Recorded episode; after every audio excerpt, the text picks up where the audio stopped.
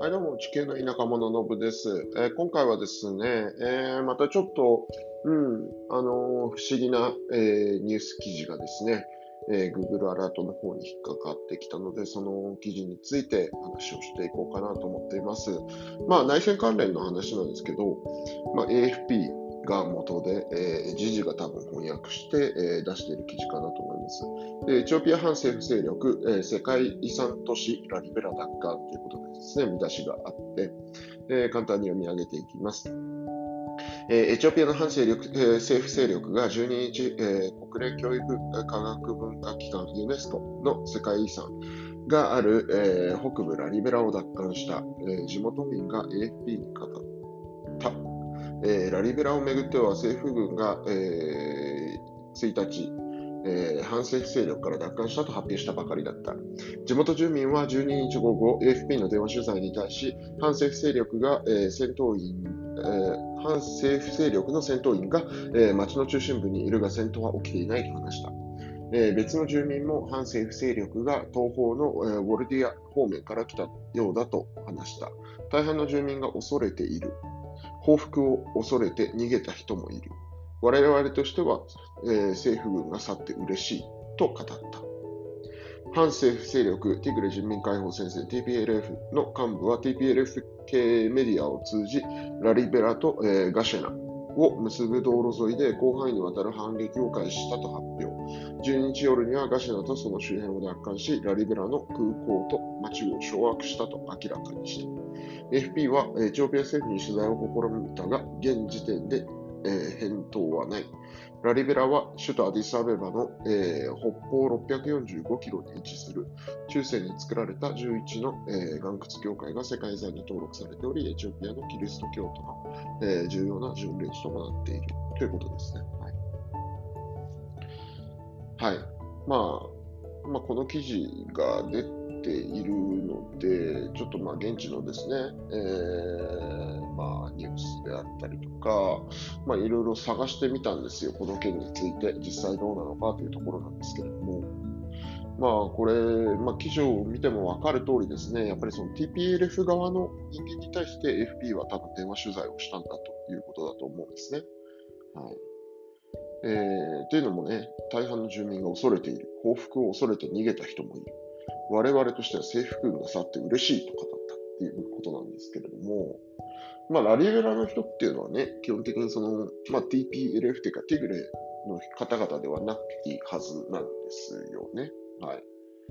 おそらくね。はい。で、その人たちが政府軍が去って嬉しいっていうのはね、これ、そもそもその、えー、土地柄的にもね、えー、まあ、背景がちょっとなんかブレているというかですね、まあ、その政府軍が去って嬉しいって語ってるっていうのはですね、基本的にその TPLF 側の方々の意見だと思われるんですよ。で、ラリベラっていう街が、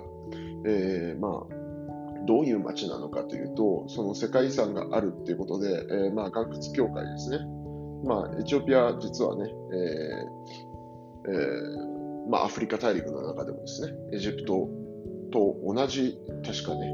えー、数年前に調べたタイミングでは、同じ数だけね、世界遺産がある国で、まあ、えー、アフリカ大陸の中で一番世界遺産が多い国だったりとかもするんですけれども、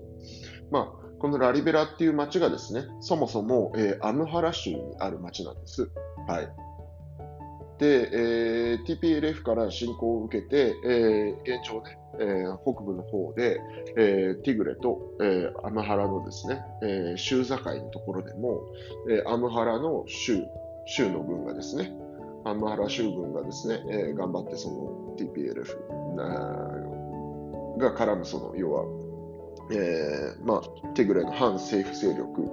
と戦闘を繰り返していてですね、まあ、彼らを基本的に追い出そう、追い出そうとしてるわけなんですよ。で、そんな土地柄の中でですね、政府軍が去って嬉しいって語っているっていうのが、まあ、そもそも道理に合わないっていうところと、で、まあ、この、多分、彼ら AFP の情報ソースっていうのが、そのテグレ人民解放戦線、TPLF のですね、まあ TPLF 系メディアを通じて得た情報を元に書いているとどうなんでしょうね、この FP の方々というのは、どうしてもあのエチオピアの政府を悪者にしないと気が済まないのかなという気がちょっとね、してしまうんですけれども、で、実際この辺のニュースについて調べてみたんですけれども、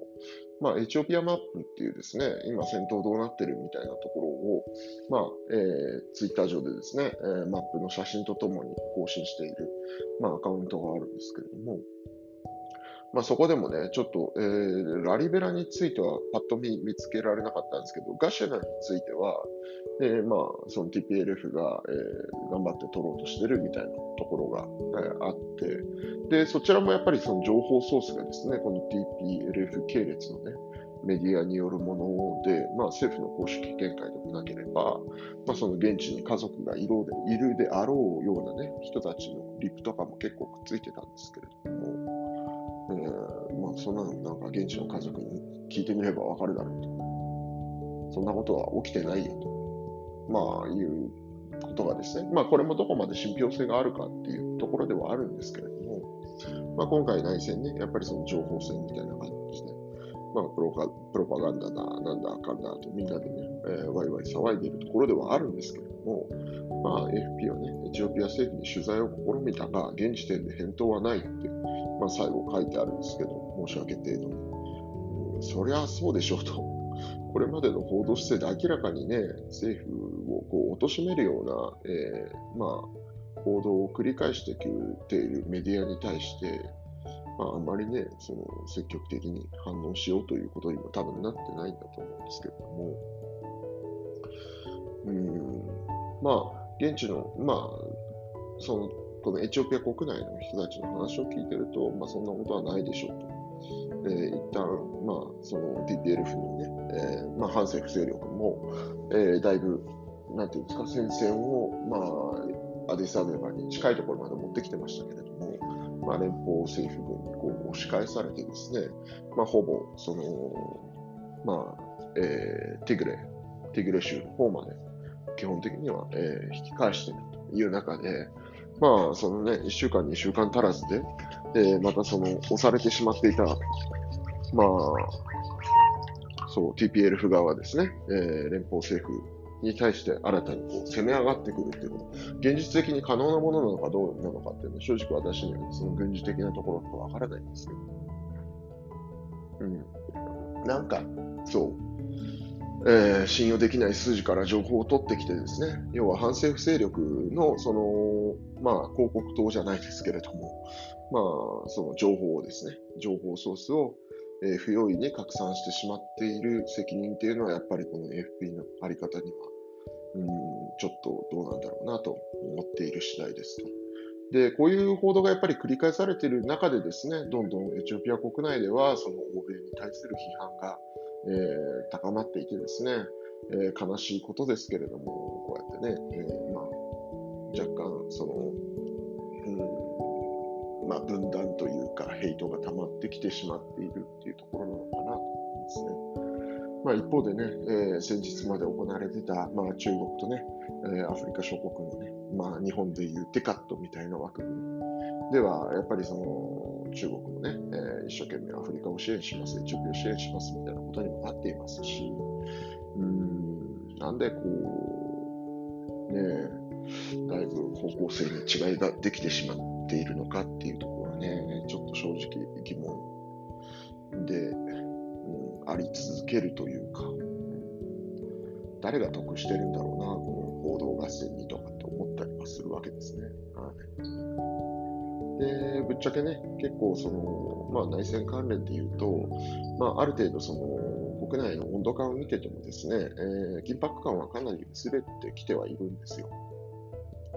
で、一方で、そういう危機感が若干薄れてきている中ではありますが、まあ、依然としてね、欧米、まあ、日本もそうですけど、を中心に、その、脱エチオピアじゃないですけれども、まあ、ちょっとエチオピアからね、一生懸命逃げて、退避行動をとかっていう、えー、まあ、話が引き続きある中でですね、ど、どこの情報が本当にね、正しいのかっていうのは今回の件でもそうなんですけれども、まあなかなかね、え、その信頼本来されるべきであるですね、えー、こういったメディアとかの報道姿勢にもかなり、えー、内容的にね、疑義があるというか、疑わなければいけないようなことになってしまっている中で、うん、本当に、えー、どこに正しい情報があって、まあ、何が真実なのかとかっていうところはですね、まあ、この内戦が終わった後になるのかもわかりませんけれども、まあ、しっかりとね、検証した上で、えー、まあ、責任の所在、まあ、こういった情報を流していた人間、どちらが正しく、どちらが間違っていたんだとかっていう、ね、話も、えー、検討されていくべきなんだろうなと思ったわけです。はい。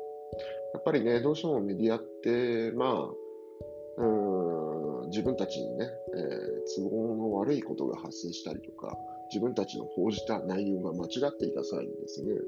まあ、日本のテレビ局なんかで、まあね、大手キー局、キー局とかでもね、ニュース間違ってた時に、まあ、修正というか、訂正のニュースって、本当になんかニュースの終わりにね、えー、ちょこっと本当に数秒だけ、あの、なんか、申し訳ございませんでしたみたいな感じですね。後日に流したり程度だったりとか、まあ、本当はね、えー、その誤った情報を流したことによって風評被害を受けている人がいたりとかする場合にですね、えー、本来それじゃダメだよねみたいなこともあろうかとは思うんですけれども、っていうのもそれだけね、民衆の意識というか、あ、あの人が悪なんだ、あ、あの団体が悪なんだ、えー、今回のケースで言うと、あっちがダメだったんだ、どうなんだ、みたいなね、え印象操作を容易にできてしまう分、やっぱりその辺の、え責任の所在であったりとかですね、えー、透明性の高い、中立性の高い報道をしていくっていうのが、やっぱりこうメディアにね、えー、課せられる、まあ、使命であったりなんじゃないのかな、なんて僕は思うわけです。はい。まあね、もう正直この辺のね、えー、フェイクニュースであったりとかっていうような、まあ現地の方々は反応してますけれども、まあそういうのにもね、正直疲れてきていると。いうところがあってですね、まあ、で内戦に関して言うと、えー、一旦はですね、アディスアベバからだいぶその TPLF が後退したと、えー、政府軍がまあ押し返したというところでですね、みんなある程度ちょっと安心をしつつあるのかなとは思っているんですけれども、こうやってね、ことさらに不安を煽るような記事というか、えー、事実とは異なるところ、まあね、TPLF が、まあ今回ね、政府側に取材したけど返答がないということで、まあ一方からの見方を、こうやってね、さも、えー、まあ、見出しを見た限りね、エチオピア反政府勢力が世界遺産都市ラリベラを奪還って書いてあれば、あ、そうなんだって思ってしまうじゃないですか。ただこれは、えー、TPLF 側の、えー、まあ、片方のね、えー、側面というか、見方でしか書かれていなくてですね、まあ、両サイドですね、えー、意見を聞いて、事実はどうなんだというね、ファクトベースの記事にはなっていないように感じるのでですね、まあ、この辺に関してはしっかりとね、えー、まあ、ちゃんと考えて、責任感を持っていただきたいなと思う次第ですというところでしょうか。はい。まあ、最近でもこの内戦に関するニュースも正直かなり減ってきてはいるんですよね、国内でも。うん。もうなんかある程度落ち着いただろうみたいなところもあってですね。むしろやっぱりね、その経済をどうやって立て直さなきゃいけないんだとかっていう方向に、まあ、議論が若干向いてきてるとかですね、まあ、その辺の対応を今後、まあ、より一層ね、えー、議論活発化してくるのかななんて思って見ていますというところで、まあ、今回はこの辺にしておきましょうか。はいまあ、引き続きね、やっぱりこういう AFP とか、まあ、CNN とかね、BBC とか、その辺はかなりノーモアでですね、えー矢面に立たされるというかですね、えー、まあ、ノーモアの運動に関してですね、えー、まあ、ターゲットとされているというか、まあ、事実を間違ったニュースを出しているケースが多いんだと思いますけれども、